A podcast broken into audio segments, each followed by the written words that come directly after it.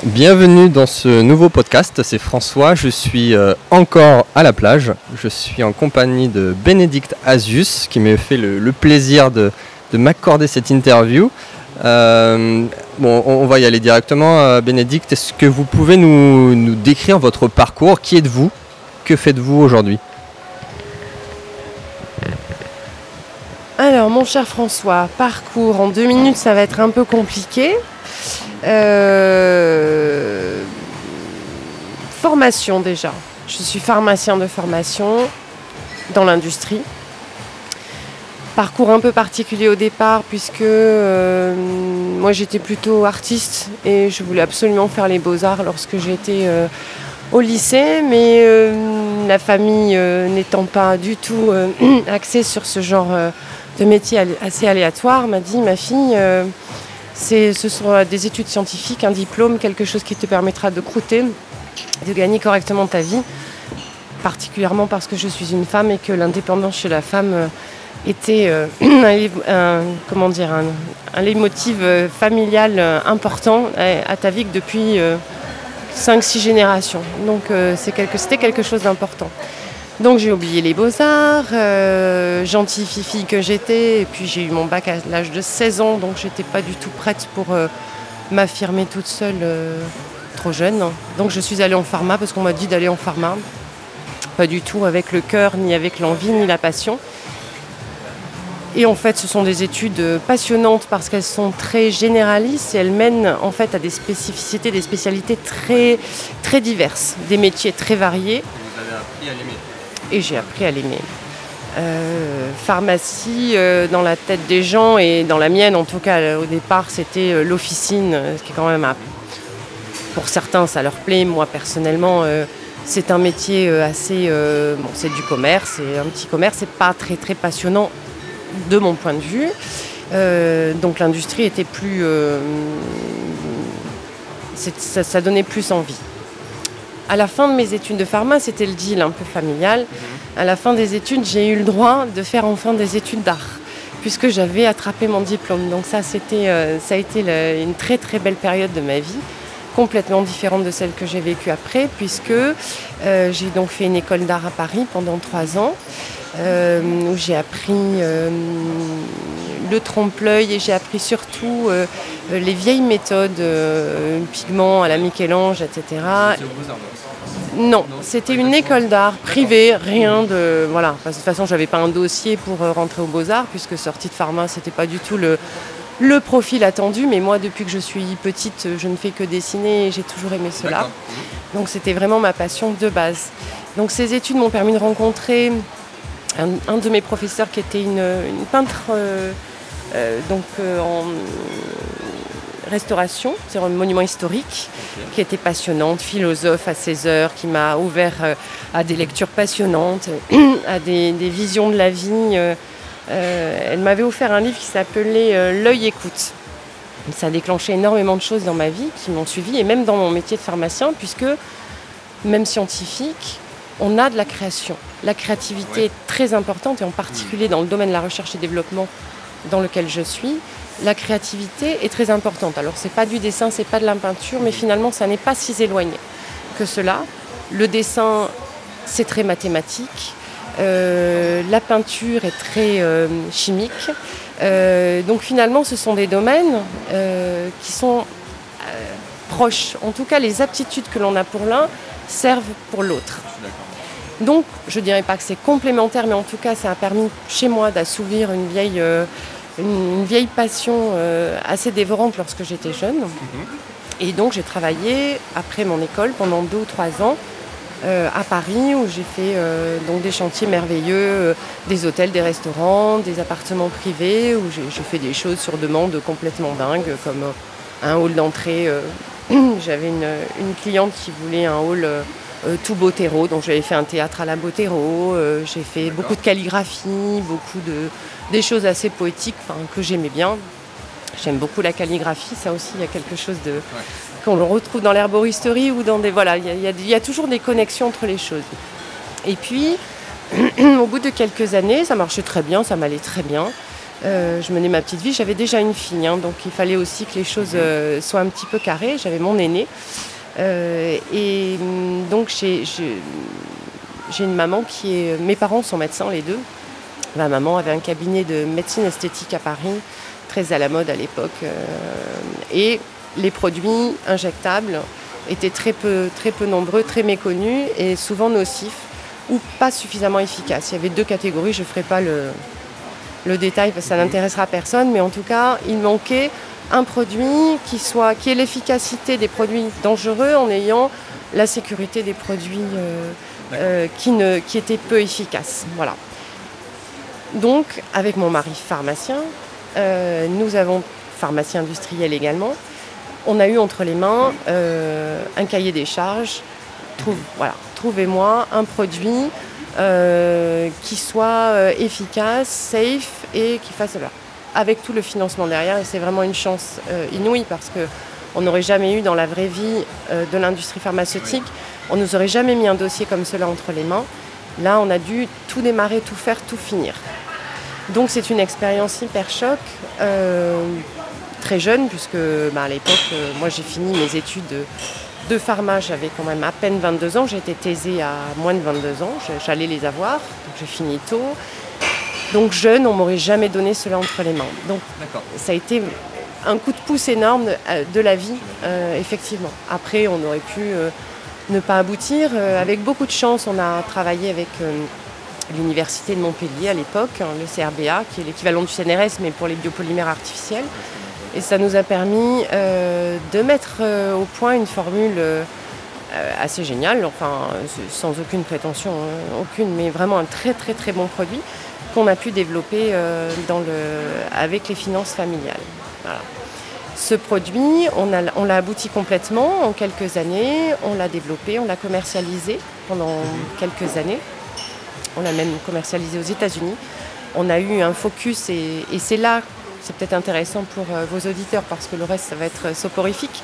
Mais euh, c'est trouver un créneau lorsqu'on n'est pas gros, lorsqu'on est euh, jeune et que l'on a des idées, il faut mettre le focus sur des choses que les gros ne peuvent pas faire. D'accord. et quelque part, c'est trouver des choses exceptionnelles, précises, et mm, dans les niches. Parce que tout ce qui est large, les produits, le mass market, c'est éprouvé par les gros. Et euh, les gros, en fait, rachètent les petits aussi. Hein. C'est comme ça que ça se passe, hein, parce qu'ils n'ont pas, euh, pas la dynamique en interne. Même les très gros euh, pharma, ils n'ont pas la dynamique en interne. Ils rachètent. ils font, voilà, ils font souvent de la croissance externe dans leur gamme. ils rachètent. Mais donc, nous, le focus, ça avait été sur un créneau très particulier, qui était celui des des CID1 à l'époque. C'était le départ des polythérapies euh, donc qui a permis de sauver euh, et d'éviter euh, les, décès de masse qu'il y a eu chez cette catégorie de, malades, donc les CD1. Et ils avaient une problématique de, un effet secondaire des polythérapies, qui était vraiment les stigmates de la maladie à l'époque, qui étaient les lipoatrophies de la face, avec ce qu'on appelle la bosse du bison. Il y avait des développements de graisse très localisés et des lipoatrophies localisées. Donc les joues avec trois grands sillons euh, horizontaux qui étaient vraiment, encore une fois, les stigmates de la maladie. On les voyait, on disait, il avait le sida. Donc il le vivait très très mal. Plus des problèmes de douleur, euh, plantes de pied euh, sans graisse, quand vous marchez, c'est terrible. fesses sans graisse, quand vous vous asseyez, c'est insupportable, etc. Donc nous avons lancé ce projet spécifiquement parce qu'il y avait une régénération cellulaire particulière qui permettait de créer du néotissu et qui permettait de faire les choses tout en souplesse sans avoir l'impression d'être un bibendum à la silicone et qui était vraiment safe. Donc ça, a permis. Ce qui nous a donné un impulse incroyable auprès des associations aide à l'époque, nous avait énormément soutenus. Ils avaient euh, même euh, euh, fait des raids dans les, services hospitaliers, notamment à la salle pétrière à Paris, pour imposer que notre produit soit, soit, soit délivré et injecté gracieusement pour, parce que c'était même si ça ne traitait pas la maladie, mais en tout cas ça traitait euh, quelque chose d'important pour ces patients-là qui étaient vraiment... Euh, euh, c'était terrible hein, pour eux émotionnellement et ils souffraient déjà suffisamment. Cela nous a permis d'obtenir un remboursement en France pour ce projet, donc voilà. Et puis une intégration aux États-Unis, donc une homologation par la FDA en quelques mois seulement. pour un premier produit, c'est du jamais vu. C'est vraiment, enfin, c'est du jamais vu. Il y a d'autres produits, mais il faut vraiment avoir un impact particulier. Donc c'est pour revenir sur l'idée principe de dire un focus sur quelque chose de particulier mm. que les autres n'ont pas, sur laquelle on peut avoir une valeur ajoutée avec une créativité personnelle, c'est faisable c'est faisable. Il y a toujours des tas d'idées, il y a toujours des nouvelles choses. Ne pas se pencher sur les choses déjà éprouvées, dire, vouloir sortir une ligne de cosmétiques quand on s'appelle Monsieur Dupont et qu'on a 25 ans et qu'on n'a pas une thune, ça n'est pas imaginable. On a L'Oréal en face, on a Pierre Fabre, on a... Waouh en revanche, trouver peut-être un cosmétique particulier, euh, je dis ça parce que bon, il y a toujours des choses nouvelles euh, sur lesquelles je travaille, mais euh, sans additifs, sans conservateurs cancérogènes, voilà, c'est quelque chose sur lequel on peut, on peut travailler. En tout cas, c'est passionnant. Merci beaucoup. Et c'est vrai que c'est quelque chose que je dis très souvent, c'est de se nicher, de trouver un besoin, un besoin qui n'existe pas, que les gens ont vraiment un besoin, et de se nicher là-dessus. Euh, en termes de chiffres, ça représente au niveau à la fois du produit, des coûts, ça représente quoi? Les développements de produits dans notre secteur, c'est euh, dans le secteur des, dispositifs médicaux implantables ou non, puisque je travaille aujourd'hui, enfin aujourd'hui depuis une dizaine d'années sur un autre projet euh, non implantable, un topic, mais euh, avec vraiment l'aspect normatif réglementaire et le suivi du dossier, de la conception, formulation galénique, mise à l'échelle industrielle, production, préclinique, clinique. Euh, les ANSM, enfin voilà, tous les enregistrements réglementaires dans le monde entier, puisque ce sont les produits que je développe sont commercialisés dans le monde entier. Ce sont des budgets en plusieurs millions d'euros, minimum entre 5 et 12 millions d'euros. Donc ce sont des montants très importants, mais il faut savoir, aujourd'hui l'Europe est très aidante il y a donc des dossiers. Alors c'est un métier à part entière, c'est-à-dire qu'il faut vraiment travailler au-delà du dossier. Et c'est toute la difficulté. C'est pour cela que peu de gens euh, vont vers ces offres-là parce que ça demande un vrai travail de, montage de dossiers, de déplacement, aller voir les gens, trouver. Alors maintenant, on peut l'outsourcer aussi, il y a des gens qui font ça très bien, a des sociétés partout en Europe qui vous aident à monter vos dossiers pour les présenter auprès des commissions européennes. Euh, L'Europe, paradoxalement, euh, par rapport à tout ce que l'on entend, a, beaucoup d'argent euh, à distribuer pour, pour tout cela et il suffit de montrer un petit peu patte blanche et de monter bien le dossier pour avoir beaucoup d'aide. Toutefois, ce n'est pas non plus euh, le pays des bisounours, c'est-à-dire que même si l'aide, euh, ils, apportent des subventions non remboursables, parce que c'est vraiment ça qui est important, euh, il faut montrer qu'on a la capacité économique de faire le complément. C'est-à-dire que si on a 65% d'aide pour parce que c'est très catégorisé hein, préclinique clinique ce ne sera pas pareil que production etc donc il y a des aides qui vont jusqu'à 80% parfois, mais il faut montrer la part complémentaire en, faisabilité économique sur le total. Donc ça veut dire qu'à la base, si vous avez, si vous montez votre dossier, vous êtes entre, allez, entre 50% d'aide et 80% d'aide selon vos, catégories attendues. Euh, voilà, si vous devez euh, demander 5 euh, ou 6 millions et qu'il vous faut vous 4 millions, il faut que vous ayez la capacité de montrer que vous les avez ces 4 millions. D'accord en amont. Et c'est un petit peu la difficulté et je pense que cela pourrait être amélioré. Peut-être que ça l'est déjà c'est mhm. moi qui n'en ai pas la connaissance. Donc vraiment, je n'affirme pas cela comme étant une, une vérité euh, euh, absolue. Hein. mais en tout cas, à ma connaissance, en tout cas moi dans mon, dans, mon secteur, c'est cela. Après, il y a beaucoup d'aides. Nous, on a eu, euh, on avait monté après ce premier projet un deuxième projet en France où nous avons été lauréats du concours du ministère de la Recherche en 2004 et euh, ce projet a eu effectivement, on a, eu des, subventions non remboursables aussi euh, et beaucoup de portes ouvertes. Donc ne pas hésiter à ouvrir des dossiers, euh, que ce soit économique pur dans les banques, dans les fonds. Les fonds, il faut se méfier parce que ils sont, euh, sont des vrais macrophages. Hein. Euh, ils viennent et ils détruisent tout derrière.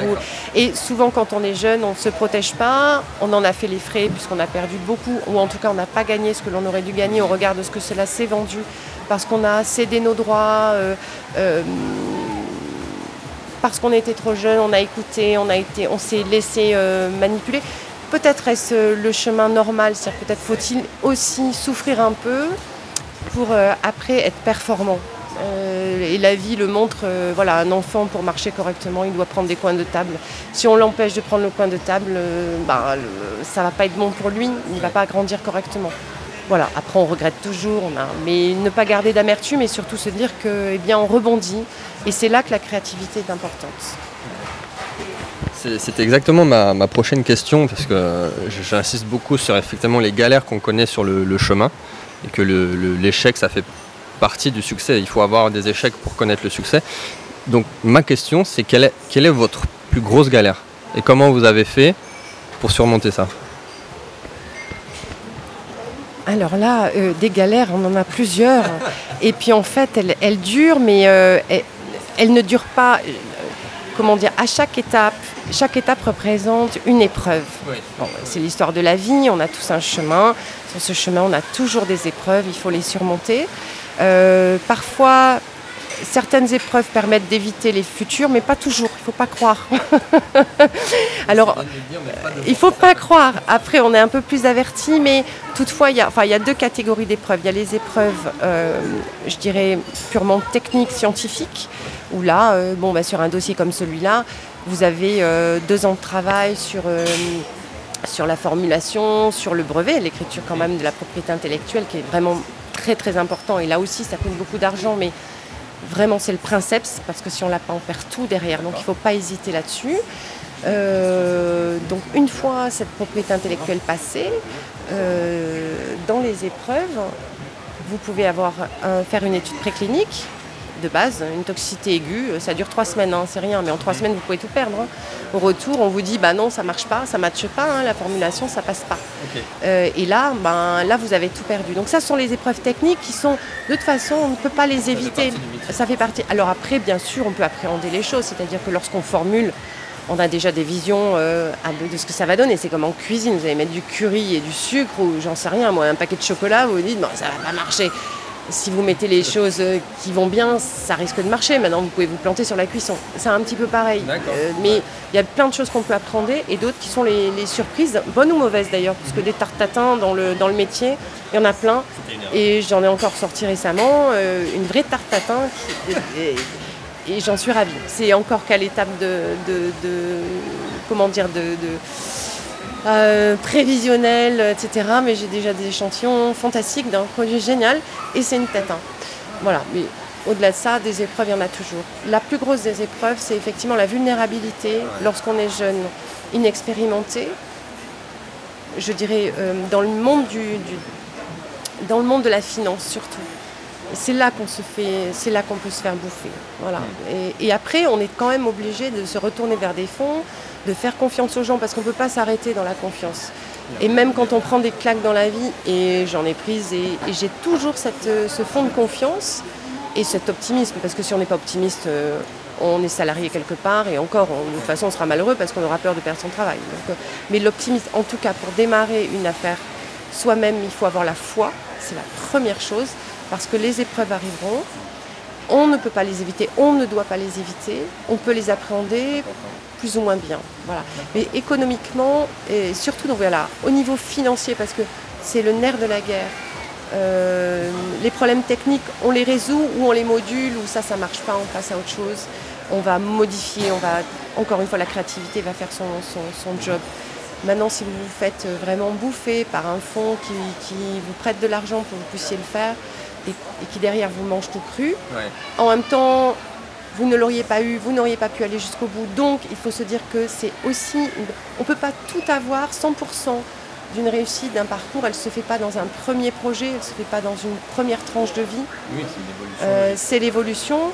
Et euh, step après step, eh bien, euh, on gagne pas seulement en confiance et en expérience, hein, on gagne aussi en argent, euh, en crédibilité, parce que quand vous n'avez rien fait, quand vous n'avez rien fait, que vous présentez un projet, on vous regarde et ah ouais, vas-y Coco, dis-nous, t'as quoi, t'as fait quoi, t'es qui Et c'est la problématique des jeunes, hein, mais pour tout le monde, vous allez voir un, jeune chirurgien brillant qui mm. sort de ses études, qui a 29 ans, et le regarder et dire Pépère, tu vas pas me toucher un orteil, hein, on, va, prendre Monsieur là-bas, il a 65 ans, il me paraît bien. Et c'est une erreur fondamentale puisque ce jeune homme est formé aux dernières techniques. Enfin, je, dis ça, c'est un, cas, euh, voilà, euh, euh, complètement. Ça peut être aussi l'inverse, mais La confiance, le capital crédibilité, il n'est pas évident du tout. Il n'est pas évident du tout. On le gagne. Et on le gagne à la force de conviction que l'on a soi-même. Si on n'a pas cette foi à la base, on ne peut rien faire. Donc cette foi, la persévérance sur le chemin, euh, parce que cela, de la même façon, c'est des années. bon, je présente ça, ça a l'air euh, diabolique et maléfique l'histoire, mais pas du tout, parce que c'est merveilleux. En fait, c'est voilà, c'est fait de pression. On ne peut pas avoir de, de réel plaisir et de réel bonheur, parce que c'est un vrai bonheur la réussite, même des petites réussites. Hein, J'entends pas euh, euh, dix Ferrari et trois châteaux, c'est pas ça la réussite, c'est juste aboutir un projet qu'on a démarré qui permet de nous faire vivre déjà, parce que bon, il faut quand même pas se mentir, il faut quand même euh, aller au supermarché de temps en temps. Mais c'est vraiment la, la réussite, c'est la persévérance et les résultats de sa persévérance. Et pour cela, il faut la foi, l'optimisme, le travail, bien sûr, le travail, euh, et puis le bonheur. Le bonheur en soi tous les matins. Sinon, ça ne marche pas. Bah, c'est super. Donc, pour résumer, travail, patience et état d'esprit. Et passion. Ça, ouais, évidemment. Qu'est-ce que vous diriez à la Bénédicte d'il y a 20 ans? Ah, plein de choses. Plein de choses parce qu'on a tous envie euh, non pas d'être plus jeune. Moi, j'ai pas du tout envie d'être plus jeune. Moi, j'ai quatre enfants. Euh, euh, je les vois grandir. J'ai plus du tout envie d'avoir des bébés. Donc, euh, je trouve ça très très bien qu'ils soient grands. Je voudrais pas revenir il y a 20 ans, pas du tout, du tout. Et Dieu sait que je les ai. j'ai adoré les bébés, mais c'est fini. Et les projets. Je lui dirais un petit peu ce que je viens de dire. C'est la fois l'optimisme, la passion, je l'ai toujours eu. Ça, c'est intrinsèque. Je crois que. Et lorsqu'on a des envies, des velléités, en tout cas, de, de monter un projet, c'est qu'on est déjà un peu passionné, qu'on a un peu la foi et qu'on est persévérant. Sinon, on s'arrête très, très vite. Mais je lui dirais euh, d'apporter une petite touche de. Alors, je dis pas méfiance, parce que méfiance, j'aime pas ce terme. Il est, il est péjoratif, il ne me plaît pas du tout. Mais d'attention aux questions financières, questions de financement. Oui, et de la protection. Et la protection, oui, c'est surtout ça. Et euh, question inverse, comment vous voyez euh, dans 20 ans? Quels sont vos rêves en quelque sorte? Comment vous voyez l'avenir? Alors là, je, serais, je pourrais être très prolixe parce que là, oui, je vois plein, plein, plein de choses. D'abord, j'ai plein, encore plein de nouveaux projets. Euh, il y en a un sur lequel comme je vous le disais tout à l'heure, sur lequel je suis depuis 10 ans, qui est en train de voir le jour. Et, voilà, et ça, c'est passionnant. C'est l'horreur en pression en ce moment, euh, mais, euh, mais c'est merveilleux. Et euh, voilà, normalement, dans, dans les, dans les 2-3 ans, ça devrait vraiment bien se clôturer. Donc dans les 20 ans qui suivent, je voudrais continuer à développer mes projets et surtout, si je le, pouvais, c'est-à-dire dans mon monde de bisounours à moi, ce serait non plus le faire dans le cadre de ma société pour moi, pour mon compte, mais plutôt être dans une sorte de famille office et apporter mon expertise justement à de jeunes dossiers, à de jeunes projets, euh, pour lesquels je pourrais apporter bien sûr mon expertise, mon expérience, avec la fraîcheur des jeunes parce que euh, la créativité, euh, non pas qu'elle s'étiole, mais malgré tout, euh, l'effet générationnel est important. Les jeunes, c'est, et je trouve ça passionnant de travailler avec les jeunes. Cette fraîcheur est, merveilleuse. Donc ce serait plutôt apporter cela, participer à des choses en étant juste assez juste, c'est-à-dire apporter du financement sur des projets dans lesquels je participerai intellectuellement parce qu'intellectuellement je ne peux pas me dire que je vais m'arrêter, sinon je vais mourir si on n'a pas un objectif le matin, euh, on est mort, on est déjà mort. Donc euh, euh, la retraite, la mise en retrait, c'est un, terme qui est juste à proscrire de son vocabulaire. Tant qu'on est vivant, on peut mettre un pied devant l'autre. On peut travailler différemment. C'est sûr que moi, les 12 heures de bureau que je me fais tous les jours et les déplacements permanents, ça, j'aimerais que ça cesse, que ce soit plus light, mais que je puisse continuer à faire fonctionner un petit peu mes méninges. Et puis que ça profite justement à, de jeunes dossiers et, et des dossiers jeunes. c'est vrai qu'il y, a une expression qui dit euh, en anglais, je crois, c'est en anglais, mais si on n'évolue pas, si on ne grandit pas, on est mort.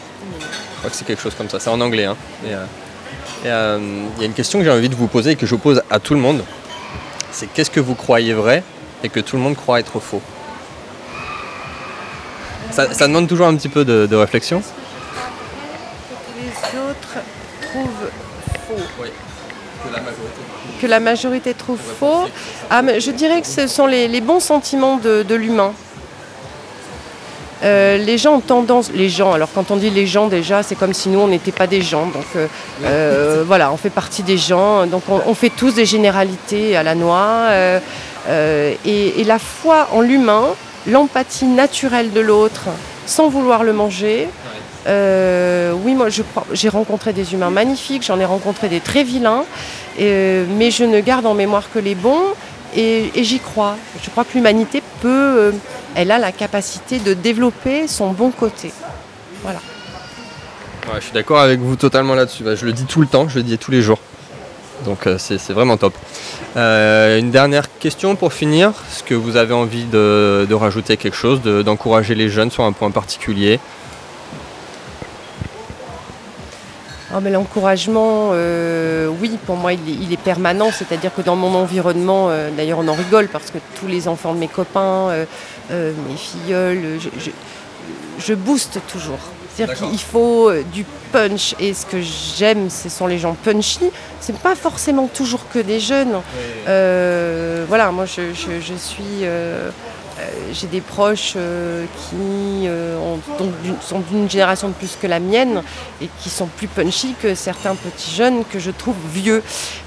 donc voilà, il faut, il faut être jeune, c'est pas rester jeune du tout ça c'est une c'est pas possible on n'en a pas envie euh, voilà. Il faut vieillir c'est clair mais mais euh, la, jeunesse le punch le peps l'envie euh, l'envie de manger le monde oui ça c'est c'était une très belle très belle punchline comme on dit. Pour conclure encore merci Bénédicte. C'était passionnant. Merci encore.